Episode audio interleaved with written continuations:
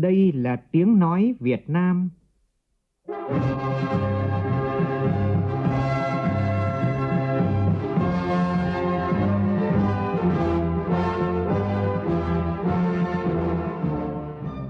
là tiếng nói Việt Nam, phát thanh từ Hà Nội, thủ đô nước Cộng hòa xã hội chủ nghĩa Việt Nam.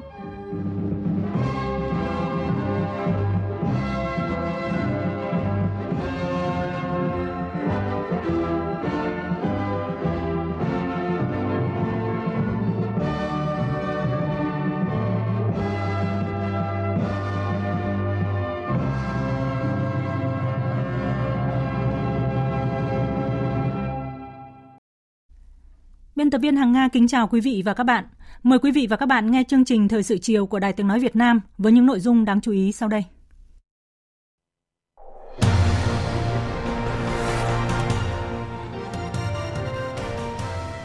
Phó Thủ tướng Trần Hồng Hà chủ trì cuộc họp với lãnh đạo các bộ ngành trung ương và các tỉnh Nghệ An, Hà Tĩnh, Quảng Bình tìm giải pháp tháo gỡ khó khăn, thúc đẩy triển khai các dự án trọng điểm. Tiết mục trò chuyện đầu xuân có sự tham gia của Bí thư tỉnh ủy Yên Bái Đỗ Đức Duy về xây dựng chỉ số hạnh phúc cho người dân, nhiệm vụ trọng tâm, giá trị cốt lõi trong chiến lược phát triển của địa phương này. Khu vực Trung Du và Đồng bằng Bắc Bộ chuẩn bị lấy nước đợt 2 phục vụ gieo cấy lúa vụ đông xuân từ 0 giờ đêm nay. Công an thành phố Hồ Chí Minh thông tin về vụ cháy nhà sáng sớm nay trong hẻm đường Cách mạng tháng 8 quận 10 khiến 4 người tử vong. Trong phần tin thế giới, các ngoại trưởng của Liên minh châu Âu sẽ khởi động một phái bộ hải quân nhằm bảo vệ tàu thuyền quốc tế qua lại khu vực Biển Đỏ khỏi các cuộc tấn công của lực lượng Houthi ở Yemen. Cựu Tổng thống Donald Trump bị một thẩm phán ở New York, Mỹ yêu cầu nộp phạt gần 355 triệu đô la vì tội gian dối về giá trị tài sản dòng với các bên cho vay.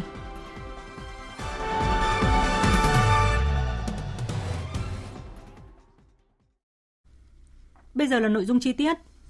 Sáng nay tại công trình xây dựng Bảo tàng lịch sử quân sự Việt Nam trên địa bàn quận Nam Từ Liêm, Bộ Quốc phòng tổ chức lễ phát động Tết trồng cây đời đời nhớ ơn Bác Hồ Xuân Giáp Thìn 2024. Đại tướng Phan Văn Giang, Ủy viên Bộ Chính trị, Phó Bí thư Quân ủy Trung ương, Bộ trưởng Bộ Quốc phòng chủ trì lễ phát động. Dự lễ phát động còn có các đồng chí Trần Thanh Mẫn, Ủy viên Bộ Chính trị, Phó Chủ tịch Quốc Phó Chủ tịch Thường trực Quốc hội, Đại tướng Lương Cường, Ủy viên Bộ Chính trị, Ủy viên Thường vụ Quân ủy Trung ương, Chủ nhiệm Tổng cục Chính trị Quân đội Nhân dân Việt Nam. Phóng viên Nguyên Nhung thông tin.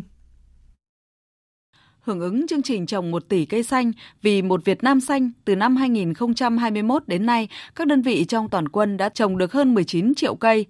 Theo Đại tướng Phan Văn Giang, dự báo trong những năm tới, ảnh hưởng của biến đổi khí hậu, ô nhiễm môi trường, thiên tai, dịch bệnh và các thách thức an ninh phi truyền thống vẫn luôn là mối nguy hại tiềm ẩn, tác động đến phát triển kinh tế xã hội, bảo đảm quốc phòng an ninh và đời sống của nhân dân.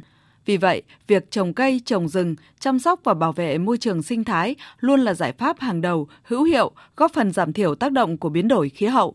Đại tướng Phan Văn Giang yêu cầu. Trên cơ sở kế hoạch tổng thể 5 năm giai đoạn 2021-2025, các cơ quan đơn vị hàng năm giả soát quy hoạch quỹ đất, điều chỉnh kế hoạch trồng cây, trồng rừng và bảo vệ chăm sóc cụ thể, chi tiết cho từng năm để bảo đảm triển khai thực hiện có hiệu quả. Căn cứ vào tình hình quỹ đất cụ thể, chỉ đạo các tổ chức đoàn thanh niên, hội phụ nữ, công đoàn tích cực tham gia, tổ chức lễ phát động Tết trồng cây phải phù hợp với mùa vụ trồng cây, trồng rừng để bảo đảm cây sau khi trồng đạt tỷ lệ sống cao, sinh trưởng và phát triển tốt. Phát biểu chỉ đạo tại lễ phát động, Phó Chủ tịch Quốc hội Trần Thanh Mẫn nêu rõ, sau 3 năm thực hiện đề án trồng 1 tỷ cây xanh theo quyết định của Thủ tướng Chính phủ, cả nước đã trồng được gần 770 triệu cây xanh, góp phần vào thành tiệu chung đó có sự chủ động tích cực đi đầu của Bộ Quốc phòng và các đơn vị trong việc hưởng ứng tham gia phong trào trồng cây, trồng rừng với nhiều cách làm hay và thiết thực. Đồng chí Trần Thanh Mẫn đề nghị thực hiện nghiêm chỉ thị số 13 của Ban Bí thư về tăng cường sự lãnh đạo của Đảng đối với công tác quản lý, bảo vệ và phát triển rừng. Tiếp tục giáo dục tuyên truyền lời kêu gọi Tết trồng cây của Chủ tịch Hồ Chí Minh và có nhiều cách làm sáng tạo để khuyến khích các đơn vị chiến sĩ toàn quân tham gia thi đua trồng cây thực hiện tốt phong trào Tết trồng cây đời đời nhớ ơn Bác Hồ. Ngay sau lễ phát động, Phó Chủ tịch Quốc hội, lãnh đạo Bộ Quốc phòng và các đơn vị, đoàn thể, Hội Cựu Chiến binh, Dân quân tự vệ, đoàn viên thanh niên Bộ Tư lệnh Thủ đô Hà Nội đã trồng cây tại khuôn viên dự án Bảo tàng Lịch sử Quân sự Việt Nam. Thực hiện chỉ đạo của Thủ tướng Chính phủ, sáng nay Phó Thủ tướng Trần Hồng Hà và đoàn công tác đã đi kiểm tra tiến độ thi công đoạn cao tốc Diễn Châu Bãi Vọt thuộc dự án cao tốc Bắc Nam phía Đông giai đoạn 2017-2020 và đường dây 500 kV Quảng Trạch Quỳnh Lưu thuộc dự án đường dây 500 kV mạch 3 Quảng Trạch Phố Nối. Vào chiều nay tại tỉnh Hà Tĩnh, Phó Thủ tướng Trần Hồng Hà chủ trì cuộc họp với lãnh đạo các bộ ngành trung ương và lãnh đạo các tỉnh Nghệ An, Hà Tĩnh, Quảng Bình để bàn các giải pháp tháo gỡ khó khăn, thúc đẩy triển khai các dự án. Tin của phóng viên Vũ Khuyên. Dự án đường dây 500 kV Quảng Trạch Phố Nối có tổng chiều dài khoảng 519 km. Điểm đầu là trung tâm điện lực Quảng Trạch, Quảng Bình. Điểm cuối là trạm biến áp 500 kV Phố Nối Hưng Yên, gồm 4 dự án thành phần, phấn đấu hoàn thành đưa vào vận hành công trình trong tháng 6 năm nay. Tuy nhiên, các dự án thành phần đi qua các tỉnh như Nghệ An, Hà Tĩnh, Quảng Bình đang triển khai chủ yếu khâu giải phóng mặt bằng. Số vị trí móng cột được triển khai thi công chưa nhiều. Lãnh đạo các địa phương phản ánh một số khó khăn vướng mắc trong giải phóng mặt bằng, nhất là trong đánh giá đền bù và chuyển đổi mục đích sử dụng đất. Việc thi công các móng cọc, đường điện 500 kV, nhiều vị trí khó khăn, hiểm trở, mặt bằng thi công chật hẹp. Trong khi đó, trên địa bàn các tỉnh Nghệ An, Hà Tĩnh, Quảng Bình có 6 dự án thành phần đường bộ cao tốc thuộc dự án cao tốc Bắc Nam phía Đông – Hầu hết các dự án đang được thi công thuận lợi trừ một số điểm khó khăn do nền đất yếu. Các chủ đầu tư nhà thầu đang tập trung thúc đẩy thi công để về đích theo kế hoạch. Tại cuộc họp, lãnh đạo các địa phương đơn vị liên quan báo cáo tình hình triển khai các dự án, phản ánh các khó khăn vướng mắc, đề xuất các giải pháp, đồng thời đề xuất điều chỉnh một số nội dung liên quan để các dự án được triển khai thuận lợi hơn, khai thác hiệu quả hơn. Sau khi lãnh đạo các bộ ngành thảo luận, giải đáp các đề xuất kiến nghị Kết luận cuộc họp, Phó Thủ tướng Trần Hồng Hà ghi nhận đánh giá cao nỗ lực, trách nhiệm, cố gắng và những kết quả đạt được của các bộ ngành cơ quan, chủ đầu tư, ban quản lý dự án, nhà thầu và đội ngũ cán bộ công nhân người lao động trong triển khai các dự án, nhất là Đảng bộ chính quyền, nhân dân các tỉnh Nghệ An, Hà Tĩnh, Quảng Bình. Đặc biệt, Phó Thủ tướng hoan nghênh các địa phương đơn vị đã cam kết đạt phấn đấu vượt tiến độ triển khai các dự án theo chỉ đạo của chính phủ, Thủ tướng Chính phủ giao. Phó Thủ tướng yêu cầu các chủ thể liên quan tiếp tục triển khai nghiêm túc hiệu quả các chỉ đạo của Thủ tướng Chính phủ với các dự án đường bộ cao tốc và đường dây 500 kV mạch 3 theo đúng tinh thần chỉ bàn làm, không bàn lùi, vượt nắng, thắng mưa, làm việc 3K 4 kíp, xuyên Tết, xuyên lễ, bảo đảm tiến độ, chất lượng, kỹ thuật, mỹ thuật các dự án, bảo đảm an toàn, vệ sinh môi trường, phòng chống tham nhũng tiêu cực, lãng phí.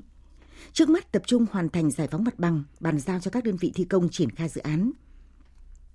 Đối với kiến nghị của nhà thầu, nhà đầu tư và địa phương liên quan tới việc đầu tư ngay nhánh trái hầm Thần Vũ và xây dựng thêm các nút giao để mở ra không gian phát triển mới tại dự án thành phần đoạn Diễn Châu Bãi Vọt nhằm phát huy tối đa hiệu quả của dự án. Phó Thủ tướng Trần Hồng Hà ghi nhận đề nghị các chủ thể nghiên cứu kỹ lưỡng, tính toán hiệu quả tổng thể, bảo đảm các yếu tố, yêu cầu đặt ra và báo cáo chính phủ, Thủ tướng Chính phủ để xem xét quyết định. Cộng tác viên Hồng Duyên từ Đài Phát thanh Truyền hình Hà Giang đưa tin. Trong hai ngày hôm qua và hôm nay, đoàn công tác của Bộ Kế hoạch và Đầu tư do Bộ trưởng Nguyễn Trí Dũng làm trưởng đoàn đã kiểm tra dự án cao tốc Tuyên Quang Hà Giang. Bộ trưởng Nguyễn Trí Dũng đánh giá cao nỗ lực của tỉnh Hà Giang trong việc triển khai thực hiện dự án và nêu rõ đây là dự án đặc biệt quan trọng tác động đến sự phát triển kinh tế xã hội của tỉnh Hà Giang. Đề nghị tỉnh Hà Giang quyết liệt chỉ đạo các sở ngành, đơn vị địa phương liên quan chủ động phối hợp để đẩy nhanh tiến độ thực hiện dự án yêu cầu nhà thầu thi công cần huy động nhân lực, máy móc, thiết bị, bố trí tăng ca, đẩy nhanh tiến độ thi công các hạng mục. Bộ trưởng cũng lưu ý Hà Giang cần sâu sát làm tốt công tác tái định cư để có các biện pháp giúp người dân tái định cư sớm ổn định cuộc sống.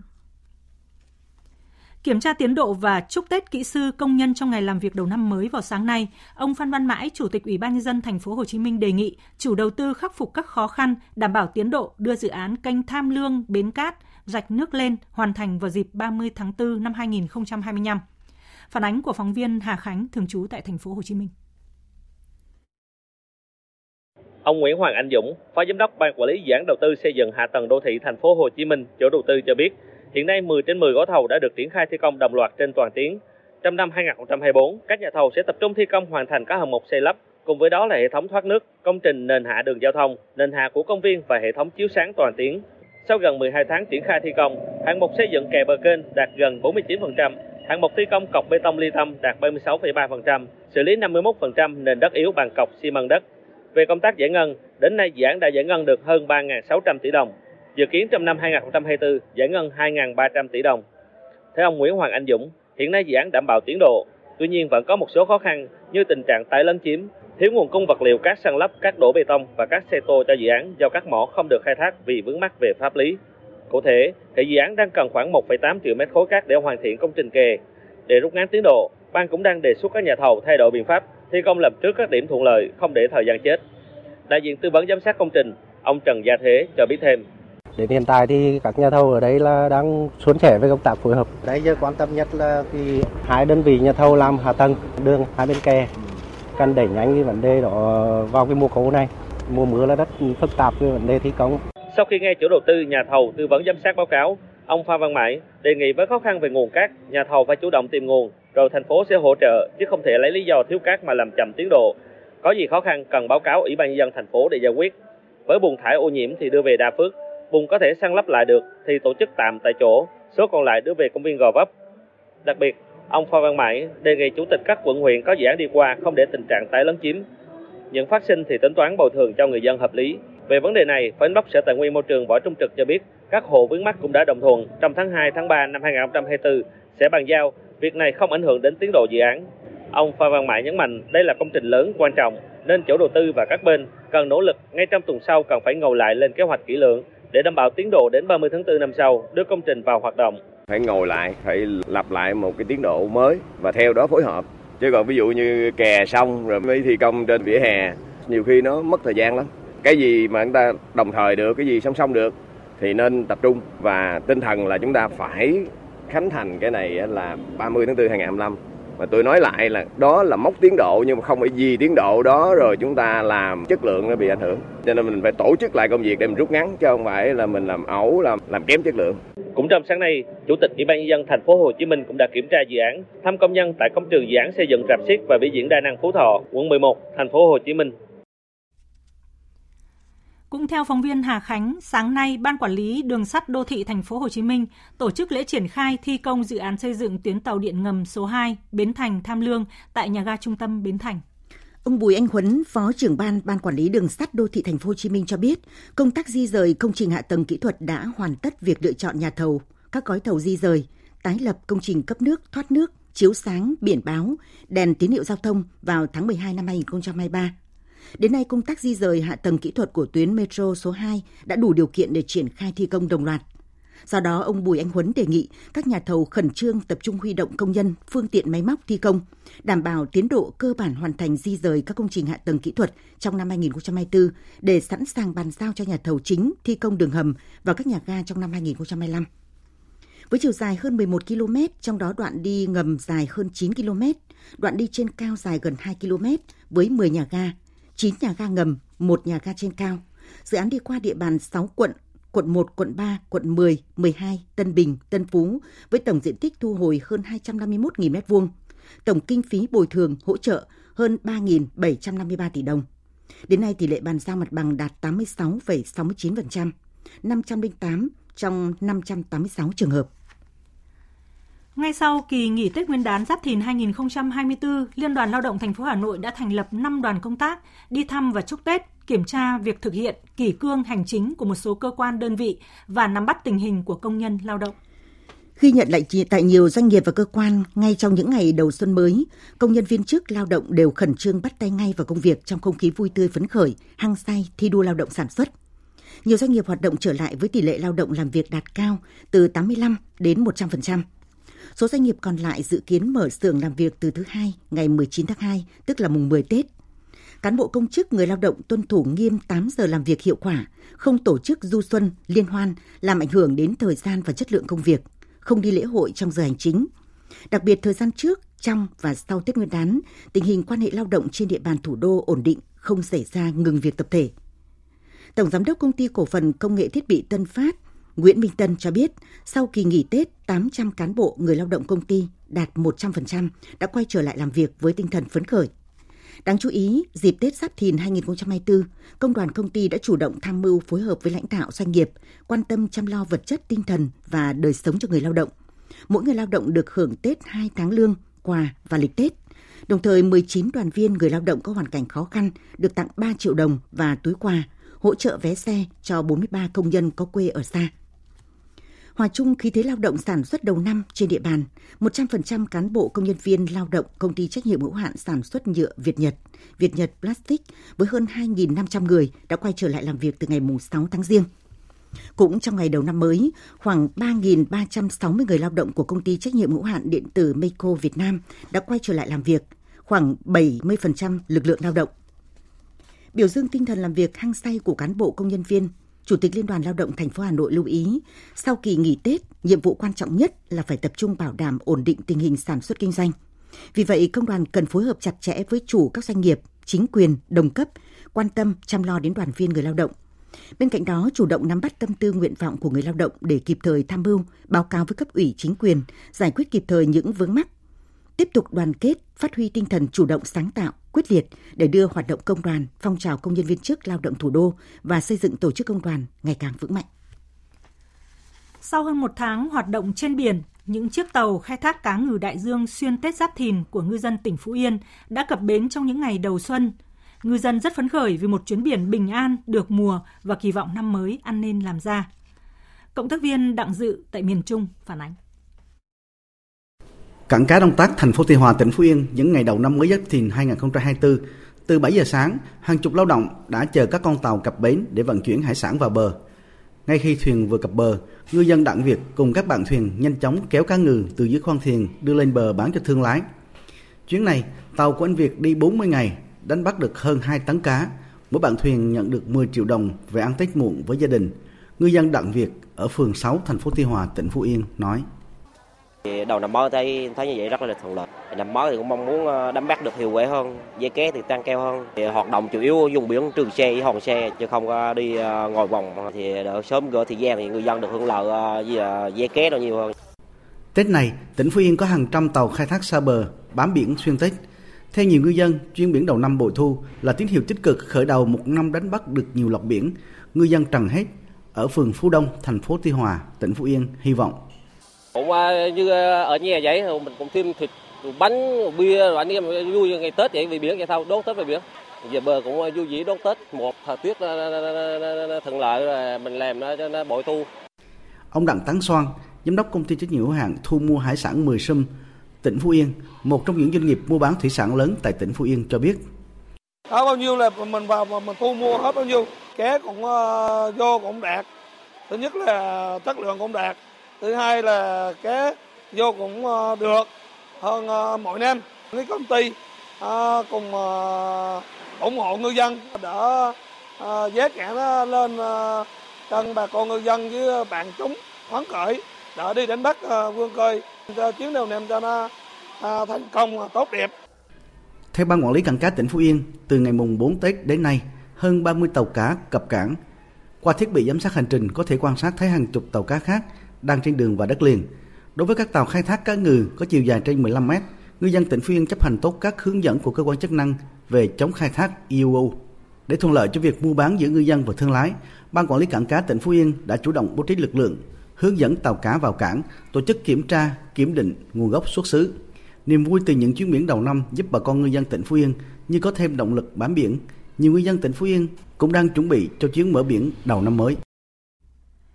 Tại một số địa phương hôm nay cũng phát động Tết trồng cây. Tại khu vực ừ, Hồ Bầu Tràm, khu công nghiệp Hòa Khánh, quận Liên Triểu, Liên đoàn Lao động thành phố Đà Nẵng tổ chức lễ phát động Tết trồng cây, đời đời nhớ ơn Bác Hồ, thu hút 200 đoàn viên người lao động tham gia.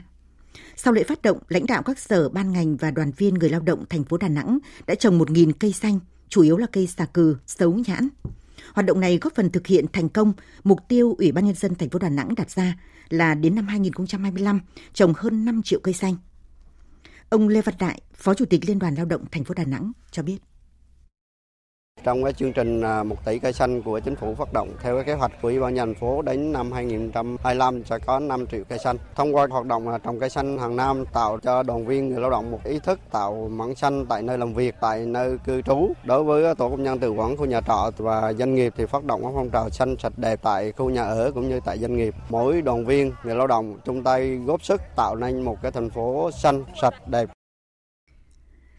Sáng nay tại khu di tích lịch sử khu cháy xã Đồng Tân, huyện Ứng Hòa, Hội Liên hiệp Phụ nữ Hà Nội tổ chức chương trình phát động Tết trồng cây, phụ nữ vun trồng tương lai, Xuân Giáp Thìn 2024. Cùng lan tỏa tinh thần mỗi phụ nữ một cây xanh, mỗi cơ sở hội một công trình cây xanh. Dịp Tết trồng cây, các cấp hội phụ nữ Hà Nội phấn đấu trồng 7.000 cây xanh, cây ăn trái.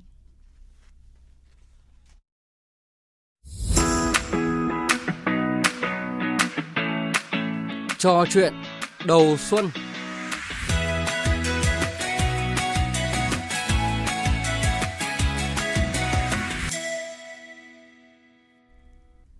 Thưa quý vị, thưa các bạn, tại Đại hội đại biểu Đảng bộ tỉnh Yên Bái lần thứ 19, nhiệm kỳ 2020-2025, tỉnh Yên Bái xác định xây dựng chỉ số hạnh phúc cho người dân là nhiệm vụ trọng tâm, giá trị cốt lõi trong chiến lược phát triển của tỉnh.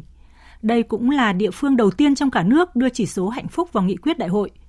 Tuy là việc làm mới, khái niệm hạnh phúc lại khá trừu tượng, khó có thể lượng hóa, nhưng Yên Bái đã vừa làm vừa điều chỉnh các tiêu chí cũng như cách làm – Kết quả là sau 3 năm triển khai, chỉ số hạnh phúc của người dân đã tăng vượt kế hoạch đề ra.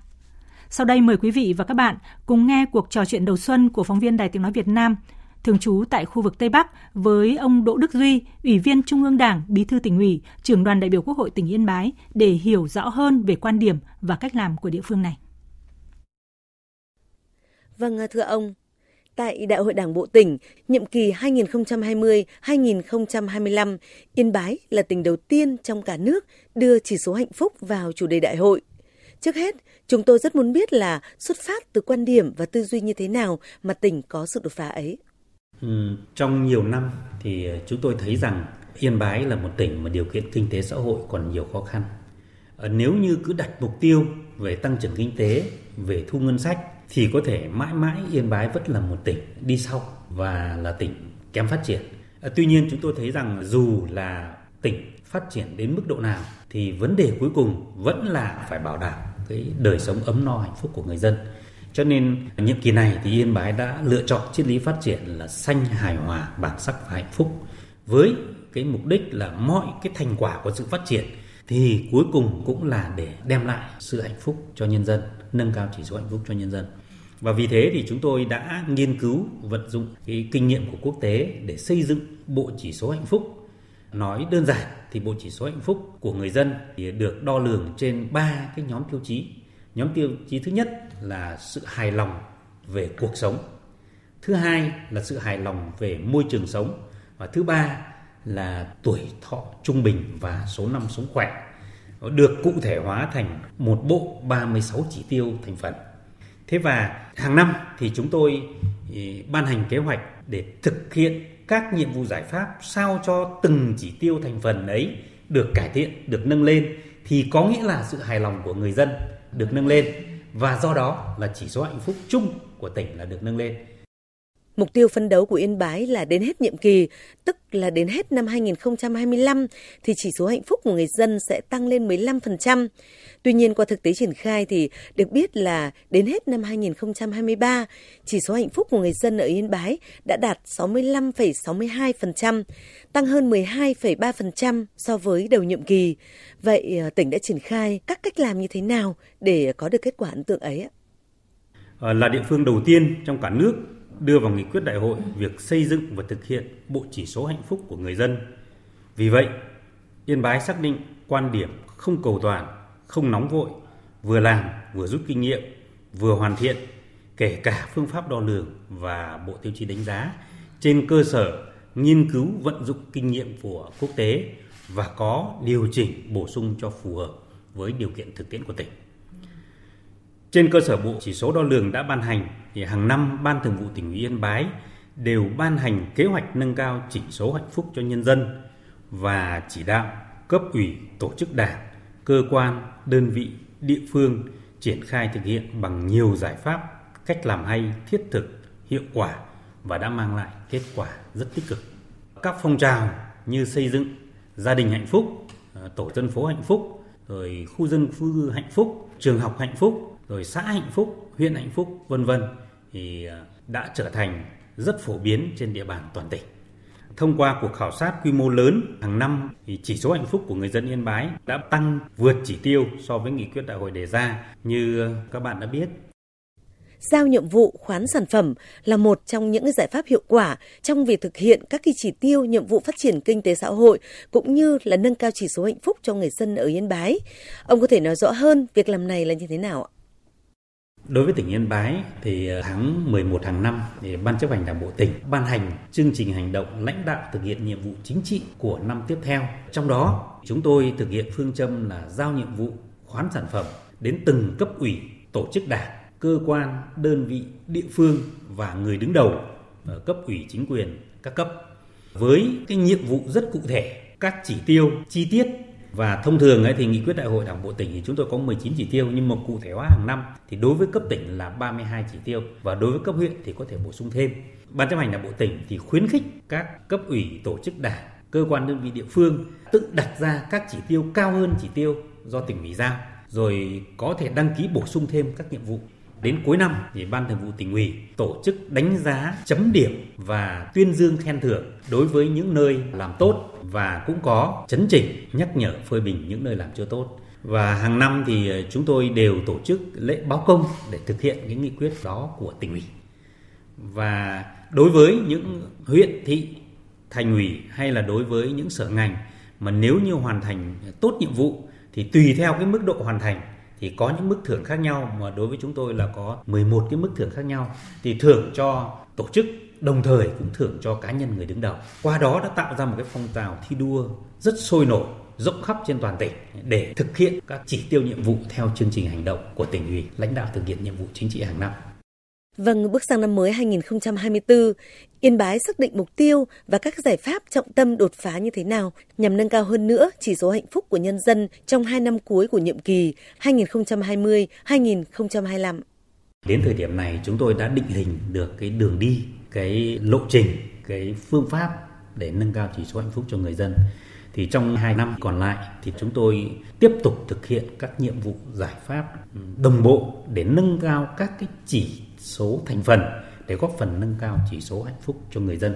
Ví dụ, tôi nói đơn giản là Ờ, chúng tôi rất nỗ lực trong việc giải quyết thủ tục hành chính công, rồi là trong việc thực hiện cải cách hành chính. Vậy Yên Bái tuy là tỉnh khó khăn nhưng mà đến như năm vừa rồi thì chúng tôi đã xếp thứ 12 trên 63 tỉnh thành về chỉ số về sự hài lòng của người dân và doanh nghiệp với sự phục vụ của chính quyền hay là xếp thứ 14 trên 63 tỉnh thành về chỉ số cải cách hành chính, vân vân. Cái thứ hai nữa là chúng tôi thực hiện cái việc nhân rộng các mô hình xây dựng chỉ số hạnh phúc đã phát huy hiệu quả. Ví dụ như là các mô hình về xây dựng trường học hạnh phúc, xây dựng cơ quan đơn vị hạnh phúc hay là mô hình xây dựng về khu dân cư hạnh phúc, thôn bản tổ dân phố hạnh phúc, xã phường hạnh phúc. Và chúng tôi cho rằng là bắt đầu từ những tế bào của xã hội là các gia đình, à, lớn hơn nữa là cộng đồng dân cư, là cơ quan tổ chức doanh nghiệp trường học đều cảm thấy hạnh phúc thì sẽ có một tỉnh Yên Bái hạnh phúc. Vâng, à, xin cảm ơn ông. Nhân dịp năm mới, kính chúc ông sức khỏe và chúc cho tỉnh Yên Bái sẽ đạt được các cái mục tiêu năm 2024 đã đề ra và nhất là sẽ ngày càng hạnh phúc. Quý vị và các bạn vừa nghe cuộc trò chuyện đầu xuân với Bí thư tỉnh ủy Yên Bái Đỗ Đức Duy về xây dựng chỉ số hạnh phúc cho người dân, nhiệm vụ trọng tâm, giá trị cốt lõi trong chiến lược phát triển của địa phương này.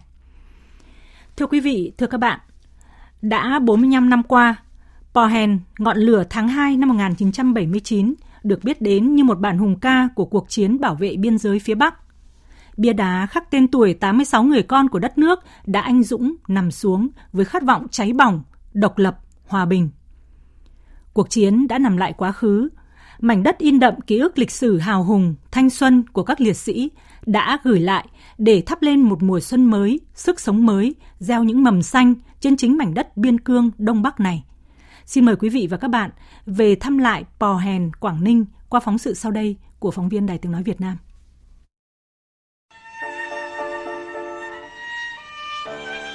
Giữa mênh mông màu xanh của núi rừng, giữa mênh mông đất trời miền biên viễn, đài tưởng niệm Pò Hèn sừng sững hiên ngang, khắc ghi những ngày tháng lịch sử hào hùng đó. Như đôi câu đối, anh hùng tuy khuất, mảnh gương sử sách vẫn còn nguyên, dân tộc dõi truyền, bia miệng, công ơn khôn xiết kể. Thiếu tá Nguyễn Quốc Nam, đồn trưởng đồn biên phòng Pò Hèn xúc động.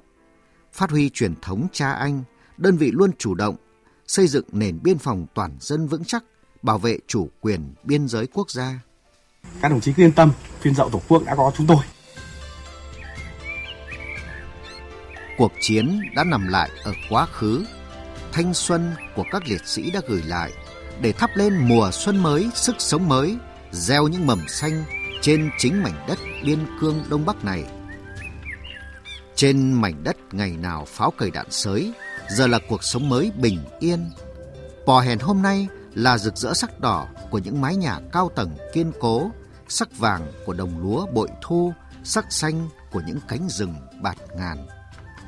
Nằm ngay sát đồn biên phòng Pò Hèn là xóm họ Đặng, còn gọi là làng Bích Họa Pò Hèn. Đường bê tông uốn lượn quanh làng như giải lụa mềm mại. Mỗi ngôi nhà khoác lên mình những tấm áo mới. Đó là bức tranh bích họa mùa lúa chín vàng trên vùng cao Đông Bắc. Là bức tranh trên đường em đi học thanh bình giữa những đồng lúa chín vàng. Là chú ếch cầm lá khoai trên tường bếp. Hay đó là cánh đồng hoa vào mùa khoe sắc.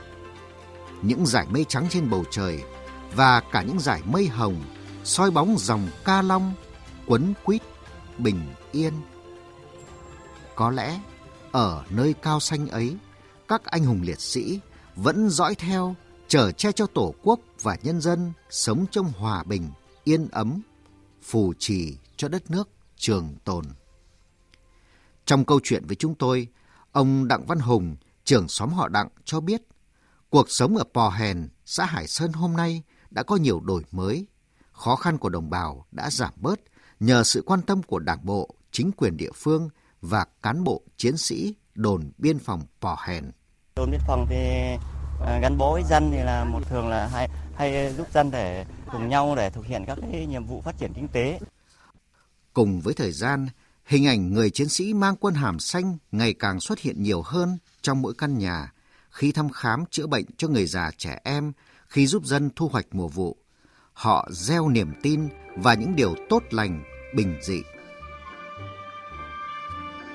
tháng 2, trong mây ngàn, gió núi, trời biên cương xanh ngắt, một màu xanh đến vô cùng. Chiều dài biên giới, dài theo bước chân chúng tôi. Những đỉnh núi mờ sương, tiếng sóng vỗ trùng dương, nghe đất quê hương hát cùng bước chân chúng tôi. Dài biên giới, dài theo bước chân chúng tôi.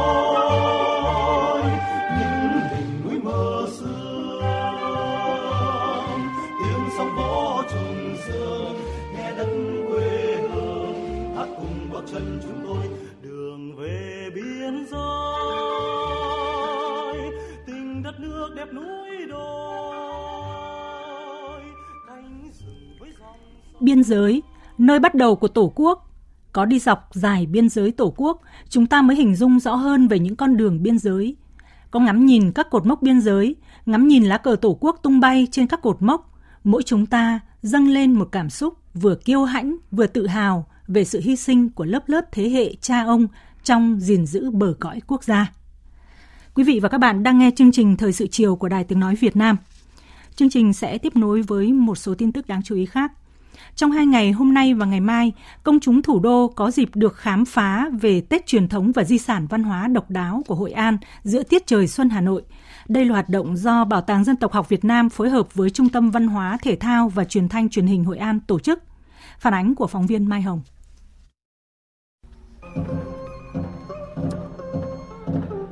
Công chúng đến với Bảo tàng Dân tộc học Việt Nam ngỡ như mình được hòa vào trong không gian rất đặc trưng của phố cổ Hội An được tái dựng. Trong ánh đèn lồng rực rỡ, trong tiếng nhạc, tiếng hát của hò sứ Quảng, hát sắc bùa, diễn sướng bà trạo cầu ngư, trò chơi bài tròi của người dân đến từ Hội An. Theo ông Tống Quốc Hưng, trưởng phòng văn hóa thông tin Hội An, đây là cơ hội tốt cho người dân Hội An giới thiệu di sản văn hóa của mình trực tiếp đến công chúng ở thủ đô.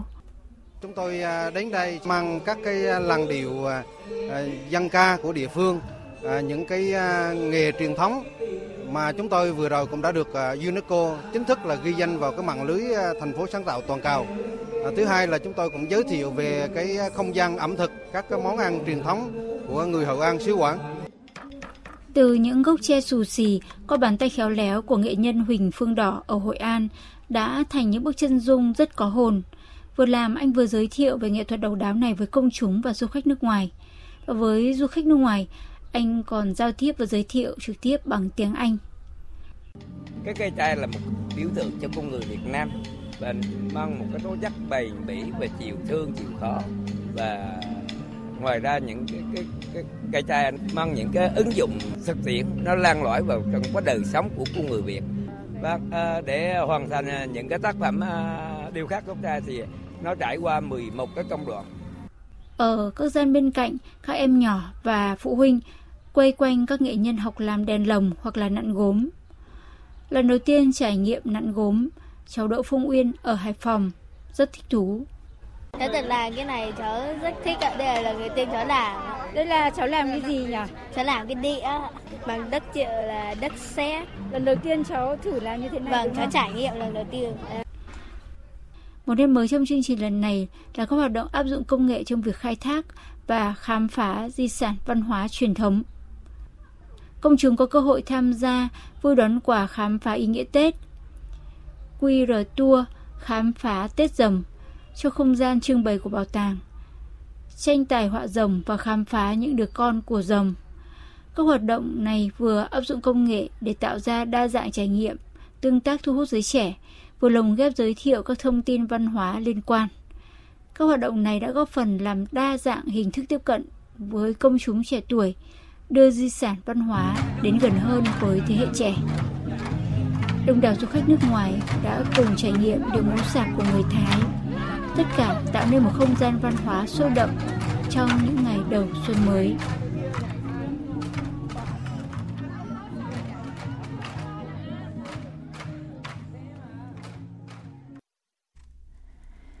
Chiều nay, Trung tâm Quản lý và Hỗ trợ Khách du lịch thành phố Vũng Tàu, tỉnh Bà Rịa Vũng Tàu thông tin, trong 10 ngày qua, lực lượng chức năng đã tìm kiếm được hơn 50 trẻ lạc tại các bãi tắm, khu du lịch trên địa bàn. Tin của phóng viên Lưu Sơn. Theo Trung tâm Quản lý và Hỗ trợ Khách du lịch thành phố Vũng Tàu, sau kỳ nghỉ 7 ngày Tết Nguyên đán Giáp Thìn năm 2024, lượng khách tiếp tục đổ về các bãi tắm, khu du lịch trên địa bàn thành phố. Đến nay, sau 3 ngày tiếp theo của kỳ nghỉ lễ, thành phố tiếp tục đón thêm gần 150.000 lượt khách đến vui chơi tắm biển, nâng tổng số lượng khách từ mùng 1 Tết đến nay lên gần 480.000 người. Lượng khách tắm biển đông dẫn đến số trẻ em thất lạc với gia đình, người thân từ đó cũng nhiều.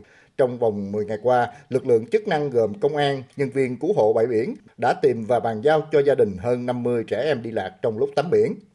Ông Phạm Khắc Tộ, Giám đốc Trung tâm Quản lý và Hỗ trợ Khách du lịch thành phố Vũng Tàu cho biết, sau khi tiếp nhận thông tin trẻ lạc từ người thân gia đình, chúng tôi đưa hình ảnh trẻ vào nhóm Zalo nội bộ để thông tin tìm kiếm. Nhiều trường hợp chỉ mất một phút, lực lượng chức năng đã tìm thấy trẻ, bàn giao cho gia đình nhanh nhất là trong vòng một phút đã tìm được cháu bởi vì là gia đình đã cho thông tin, số điện thoại chúng tôi nhận được tin ở khu nào báo lên nhóm zalo trong vòng một phút là báo cho gia đình biết đến nhận cháu. Có trường hợp cũng phải đến một hai tiếng cũng có. Phải thông tin thật rộng rãi, các công an phường, các nơi tìm kiếm xem là trẻ lạc có ở đấy không để thu thập thông tin để báo cho gia đình biết. Là không có cháu nào lưu lại qua đêm. Trưa nay, Phòng Cảnh sát Phòng cháy chữa cháy và Cứu nạn Cứu hộ Công an thành phố Hồ Chí Minh thông tin chi tiết vụ cháy nhà trong hẻm đường Cách mạng tháng 8 quận 10 khiến 4 người tử vong. Tin của phóng viên Tỷ Huỳnh thường trú tại thành phố Hồ Chí Minh. Vụ hỏa hoạn được xác định xảy ra lúc 3 giờ 47 phút sáng nay tại phần gác của căn nhà số 623 20 19 đường Cách mạng tháng 8, phường 15 quận 10. Nhận tin báo, các lực lượng gồm công an phường, dân quân, bảo vệ dân phố, phối hợp tổ liên gia khu phố 5 đã nỗ lực chữa cháy ban đầu và hướng dẫn 7 người thoát khỏi đám cháy an toàn. Tuy nhiên, việc tiếp cận đám cháy khó khăn khiến công tác dập lửa ban đầu bất thành. Ngọn lửa bùng lên dữ dội và cháy lan qua nhà liền kề số 623, xẻ 20, xẻ 21. Đội cảnh sát phòng cháy chữa cháy và cứu hạn nạn cứu hộ công an quận 10 điều động nhiều xe chữa cháy cùng hàng chục cán bộ chiến sĩ đến tiếp cận hiện trường từ nhiều hướng để dập lửa. Nhận thấy tình hình đám cháy phức tạp, Công an quận 10 xin chi viện từ phòng cảnh sát phòng cháy chữa cháy và cứu nạn cứu hộ Công an thành phố Hồ Chí Minh. Sau gần một giờ đồng hồ, lực lượng chức năng đã dập tắt hoàn toàn đám cháy, kịp thời bảo vệ không để cháy lan sang các căn nhà liền kề và xung quanh. Ước tính tổng diện tích cháy khoảng 101 m2. Lực lượng chức năng xác định có 4 người cùng một gia đình thiệt mạng trong vụ hỏa hoạn này. Hiện cơ quan chức năng đang điều tra làm rõ nguyên nhân vụ cháy. Sáng nay, Bí thư Thành ủy Thành phố Hồ Chí Minh Nguyễn Văn Nên cùng lãnh đạo Ủy ban nhân dân Thành phố Hồ Chí Minh đã tới hiện trường vụ hỏa hoạn, thăm hỏi, động viên gia đình nạn nhân. Cục Thủy lợi Bộ Nông nghiệp và Phát triển Nông thôn vừa có công điện về việc chuẩn bị lấy nước đợt 2 phục vụ gieo cấy lúa vụ đông xuân 2023-2024, khu vực Trung Du và Đồng bằng Bắc Bộ. Tin của phóng viên Minh Long. Đợt 2 lấy nước đổ ải sẽ bắt đầu từ đêm nay, 0 giờ ngày 18 tháng 2 đến 24 giờ ngày 21 tháng 2, tổng cộng 4 ngày. Tập đoàn Điện lực Việt Nam sẽ tăng cường vận hành các hồ chứa thủy điện để duy trì mực nước tại trạm Thủy Văn Sơn Tây trung bình khoảng 1m80 đến 2m, đảm bảo đủ để đẩy mặn, dâng mực nước cho các trạm bơm giã chiến và các công trình đã được nâng cấp hoạt động. Để việc lấy nước đạt hiệu quả cao, Cục trưởng Cục Thủy lợi yêu cầu Giám đốc Sở Nông nghiệp và Phát triển Nông thôn các tỉnh, thành phố, khu vực Trung Du và Đồng bằng Bắc Bộ, Giám đốc các doanh nghiệp khai thác công trình thủy lợi liên tỉnh Bắc Đuống, Bắc Hưng Hải, sông Nhuệ, Bắc Nam Hà vận hành tối đa các công trình thủy lợi để hoàn thành cấp đủ nước cho 100% diện tích gieo cấy, tăng cường tích trữ nước tối đa trong hệ thống kênh mương, đầm ao, khu trũng dành cho tưới dưỡng. Các địa phương khẩn trương vận động hướng dẫn người dân thực hiện sớm việc làm đất và gieo cấy để giữ nước trên ruộng, tổ chức tăng cường gia cố bờ vùng bờ thửa, bảo đảm chống thất thoát nước cho các diện tích đã được cấp đủ nước. Đồng thời chủ động theo dõi thông tin trực tuyến mực nước hạ du, hệ thống sông Hồng để điều hành lấy nước phù hợp với thực tế. Và tiếp theo chương trình là một số thông tin thời tiết đáng chú ý. Thưa quý vị và các bạn, suốt ngày hôm nay thời tiết Bắc Bộ một vài thời điểm trời vẫn còn sương mù nhiều mây, có mưa nhỏ vài nơi, nhưng mà trời cũng đã bắt đầu có nắng và tăng nhiệt dần.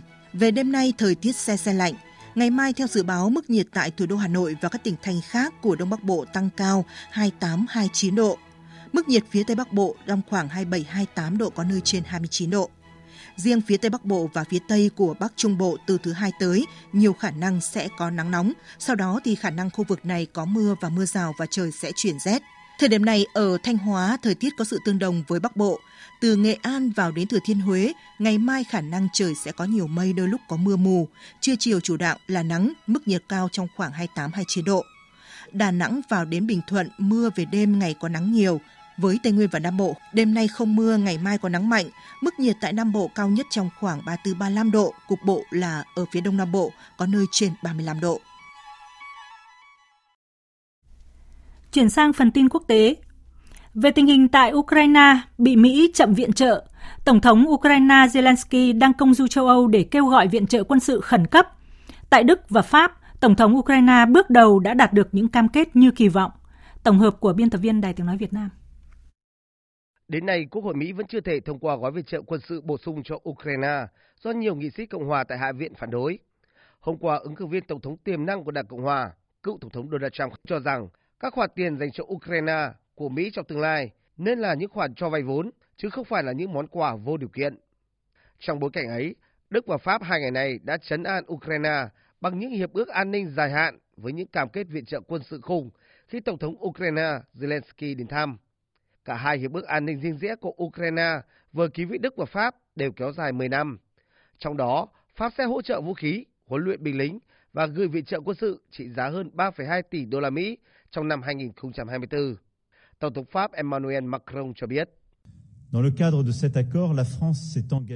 Trong khuôn khổ hiệp ước, Pháp cam kết sẽ gửi thêm 3 tỷ euro viện trợ quân sự cho Ukraine trong năm nay, sau 1,7 tỷ euro viện trợ trong năm 2022 và 2,1 tỷ euro vào năm 2023.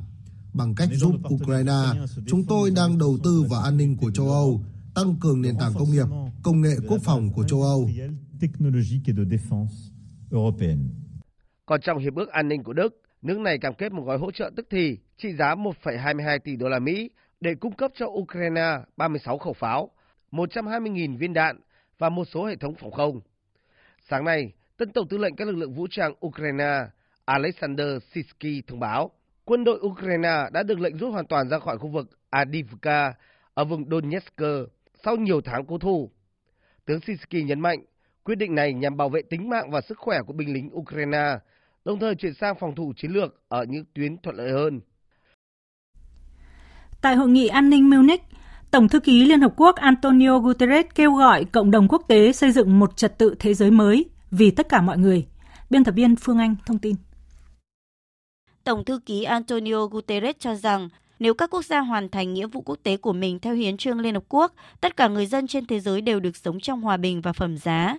Tuy nhiên, nhiều chính phủ không thực hiện những cam kết này và hàng triệu dân thường đang phải trả những cái giá khủng khiếp. Số người phải chạy nạn trên thế giới hiện đã tăng cao kỷ lục. Tổng thư ký Liên Hợp Quốc cho rằng tình hình ở giải Gaza là minh chứng rõ ràng cho thấy sự bế tắc trong quan hệ toàn cầu, mức độ thương vong và tính chất hủy diệt của cuộc xung đột tại đây thực sự gây choáng váng. Trong khi đó, chiến sự cũng đang lan rộng ra toàn bộ khu vực và ảnh hưởng đến thương mại toàn cầu. Chúng ta rất cần một nền hòa bình công bằng và bền vững cho Ukraine, cho Nga và cho thế giới.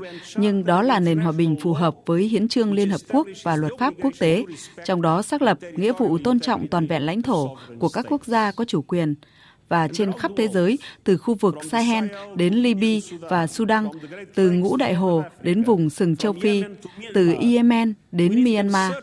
Chúng ta cần nỗ lực phối hợp để củng cố các tổ chức khu vực và để các cường quốc toàn cầu gây áp lực đối với các bên tham chiến, hướng tới bàn đàm phán.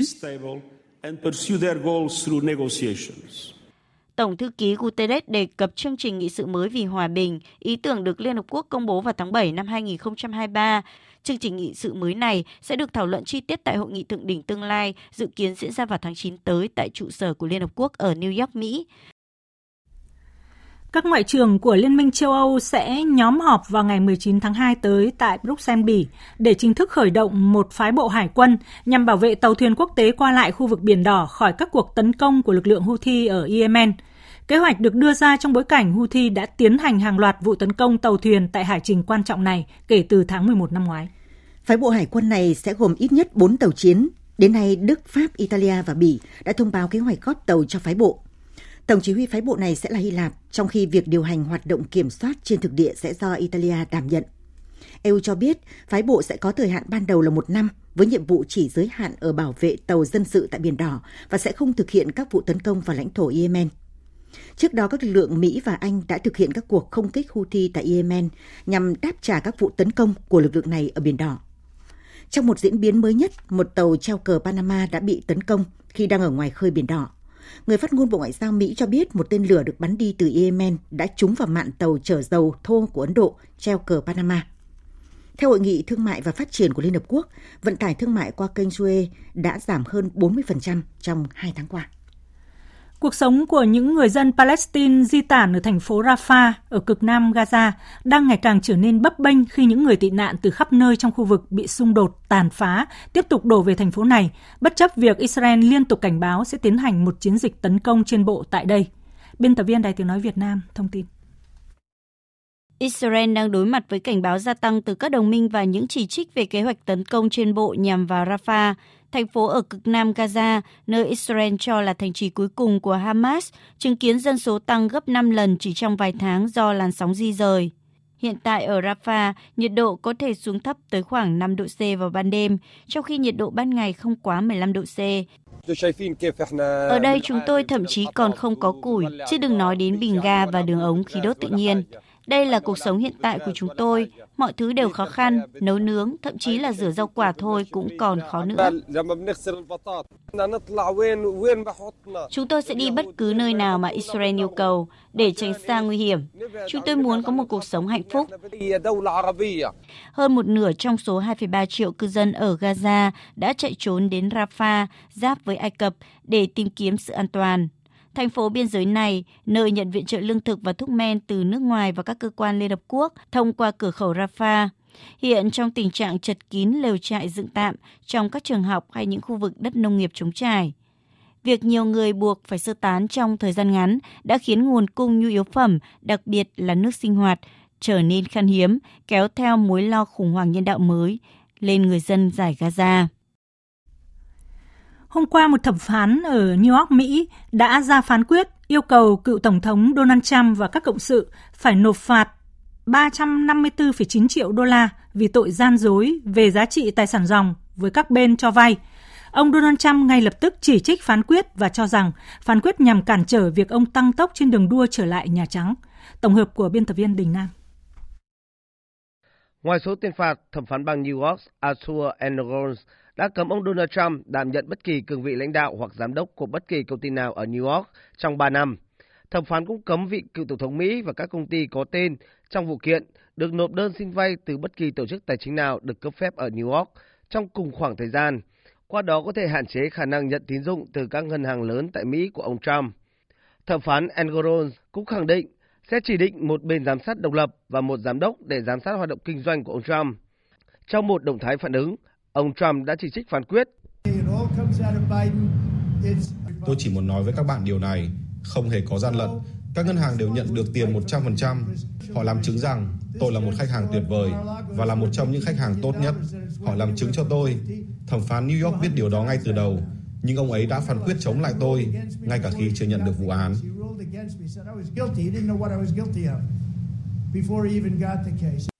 Cả ông Donald Trump và luật sư biện hộ đều khẳng định sẽ kháng cáo đối với phán quyết. Được biết vụ kiện do Tổng trưởng lý New York Letitia James, một đảng viên Đảng Dân Chủ đưa ra, với cáo buộc ông Trump và các công ty gia đình đã thổi phồng giá trị tài sản dòng của mình lên tới 3,6 tỷ đô la Mỹ một năm trong hơn một thập kỷ để lừa dối các ngân hàng đưa ra các điều khoản cho vay tốt hơn. Ngoài các vụ kiện dân sự, cựu Tổng thống Mỹ Donald Trump hiện cũng đang phải đối mặt với các cáo buộc hình sự trong bốn vụ án khác. Hôm nay, một tàu chở hàng Progress của Nga đã cập bến trạm vũ trụ quốc tế ISS để cung ứng thực phẩm, nhiên liệu và vật tư cho trạm vũ trụ này. ISS là một trong số ít các dự án quốc tế mà Mỹ và Nga đến nay vẫn hợp tác chặt chẽ trong bối cảnh căng thẳng địa chính trị liên quan tới xung đột tại Ukraine.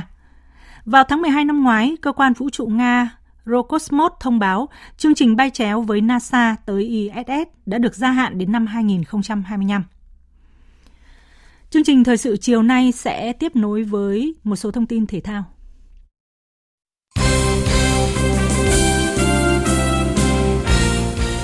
Quý vị và các bạn thân mến, chiều tối nay V-League 2023-2024 sôi động trở lại với ba cặp đấu trong khuôn khổ vòng 9 khi BKMX Bình Dương gặp Quảng Nam. Trên sân hàng đẫy thể công Viettel gặp Khánh Hòa và đội đầu bảng Nam Định tới sân Lạch Trai làm khách của Hải Phòng. Các cặp đấu còn lại của vòng này diễn ra vào chiều tối mai. Trận đấu sớm nhất, câu lạc bộ Hoàng Anh Gia Lai có chuyến làm khách của Hồng Lĩnh Hà Tĩnh sau khi được tăng cường lực lượng với bốn gương mặt là thủ môn Patrick Lê Giang, Nguyễn Minh Tùng, Sầm Ngọc Đức và Bùi Ngọc Long. Tân huấn luyện viên Vũ Tiến Thành cũng có thể tạm hài lòng sau khi đội bóng giành thắng lợi ở cả hai trận giao hữu với Bình Định. Mùng 3 Tết tập thì có nghĩa là chúng tôi nghỉ 6 ngày. Chúng tôi cũng có một cái chế độ về tập luyện và ăn uống làm sao cho cầu thủ được không lên cân. À, với cái ý thức cao của các cầu thủ Evi Bang Hoàng Anh Gia Lai thì đảm bảo được những cái điều mà ban huấn luyện đề ra. Cái trận đấu giao hữu thì nó không nói lên được điều gì, nhưng mà những gì mà chúng tôi quay clip và các cái thông số về thể lực cho thấy rằng là cái nền tảng thể lực của toàn đội bóng đã nâng cao một cách rõ rệt. Đây cũng là một cái tín hiệu để mà chúng tôi có cái niềm tin. Chúng tôi đánh giá rằng là nguyên nhân mà chúng tôi ở cuối bảng thời gian vừa qua là cái nền tảng thể lực nó không tốt. Chính vì vậy mà trong một tháng vừa qua là chúng tôi tập trung. Cho đến với ngày hôm nay thì à, các cầu thủ đã cải thiện rất nhiều về nền tảng thể lực. Sau Tết thì chúng tôi bước vào những năm vòng đấu của cái giai đoạn 1 tôi hy vọng rằng là với những gì mà chúng tôi chuẩn bị thì chúng tôi sẽ có những cái kết quả tốt. Ở hai trận đấu cùng giờ, Sông Lam Nghệ An gặp Bình Định tại sân Vinh và Hà Nội FC phải làm khách của Thanh Hóa. Đây sẽ là màn ra mắt của ông Daiki Iwamasa trên cương vị là huấn luyện viên trưởng của đội bóng thủ đô. Tôi ấn tượng với Duy Mạnh, Hùng Dũng, Tuấn Hải hay Văn Quyết. Các cờ binh thì cũng là chất lượng. Tôi sẽ cố gắng đạt được những kết quả tốt nhất cùng Hà Nội FC. Đợt thi đấu trên sân nhà hàng đẫy, câu lạc bộ Công an Hà Nội sẽ tiếp đón Thành phố Hồ Chí Minh vào tối 18 tháng 2 trong trận cầu muộn nhất vòng 9. Nhà đương kim vô địch gặp nhiều khó khăn giai đoạn đầu mùa và thay liên tiếp 3 huấn luyện viên chỉ sau vài vòng đấu. Huấn luyện viên Kia Tị Sắc ký hợp đồng dẫn dắt câu lạc bộ vào giữa tháng 1 và có tròn một tháng để chuẩn bị cho trận ra mắt đội bóng mới, cùng mục tiêu đưa Công an Hà Nội trở lại cuộc đua vô địch V-League.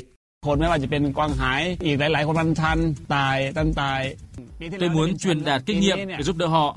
Dù là huấn luyện viên của câu lạc bộ công an Hà Nội, nhưng tôi như đang làm việc với một đội tuyển quốc gia thu nhỏ. Cùng với vị thế đường kim vô địch, tôi muốn phát triển với mục tiêu đưa đội bóng lọt vào top 3 V-League hay xa hơn là đưa đội bóng giành và đến AFC Champions League. ของตำรวจฮานอย ซึ่งปีที่แล้วได้เป็นแชมป์แล้วปีนี้เนี่ย trong khi đó, đội trưởng Huỳnh Tấn Tài đánh giá khá cao đối thủ của Công an Hà Nội ở trận đấu khai xuân. Nghĩ thành phố đó mùa bóng năm nay đã có sự thay đổi và sự chuẩn bị tốt, họ cũng có phong độ tương đối tốt, không có trận đấu nào là dễ. Thì tất cả anh em đã chuẩn bị với tinh thần là tập trung cao độ 100%. Ra sân thì tất cả anh em cầu thủ đội bóng thì luôn luôn quyết tâm giành trọn 3 điểm. Cùng với nhiều đội tuyển thể thao khác, các vận động viên judo của đội tuyển quốc gia đặt nhiều quyết tâm trong năm mới với mục tiêu giành tối thiểu một suất tham dự Olympic Paris. Tuyển judo vừa tham dự tour du đấu tại châu Âu, mới về nước vào ngày mùng 4 và trở lại tập luyện ngay từ ngày mùng 5 Tết. Hai vận động viên Chu Đức Đạt và Nguyễn Ngọc Diễm Phương chia sẻ. So với à, các bạn đồng trang lứa thì mọi người thì em cũng cảm thấy thiệt thòi nhưng mà thôi vì à, cái mục tiêu trước mắt của mình thì em cũng cố gắng. Dạ, đó là một à, trải nghiệm đáng nhớ của em. Là cũng đó cũng là lần đầu tiên mà em đón Tết xa nhà nhưng mà được đi thi đấu, được mang thành tích về cho quốc gia thì đó là một điều đáng trân trọng. Đây là giai đoạn chuẩn bị quyết định cho đội tuyển bởi chỉ còn hơn một tuần nữa là tới giải đấu tích điểm tại Ba Lan. Huấn luyện viên Nguyễn Duy Khanh cho biết.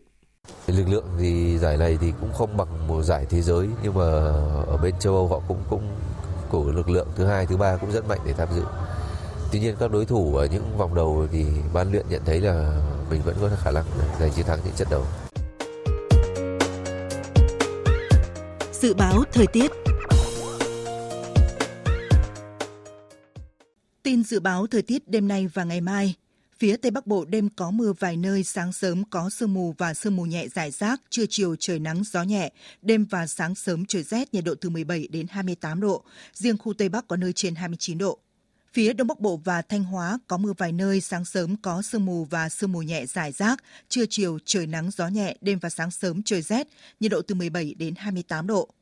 Khu vực từ Nghệ An đến Thừa Thiên Huế có mưa vài nơi, sáng sớm có sương mù và sương mù nhẹ, trưa chiều trời nắng gió nhẹ, đêm và sáng sớm trời rét, nhiệt độ từ 17 đến 29 độ. Khu vực từ Đà Nẵng đến Bình Thuận, đêm không mưa, ngày nắng, gió Đông Bắc cấp 2, cấp 3, nhiệt độ từ 22 đến 32 độ. Tây Nguyên, đêm không mưa, ngày nắng, gió Đông Bắc đến Đông cấp 2, cấp 3, nhiệt độ từ 15 đến 32 độ.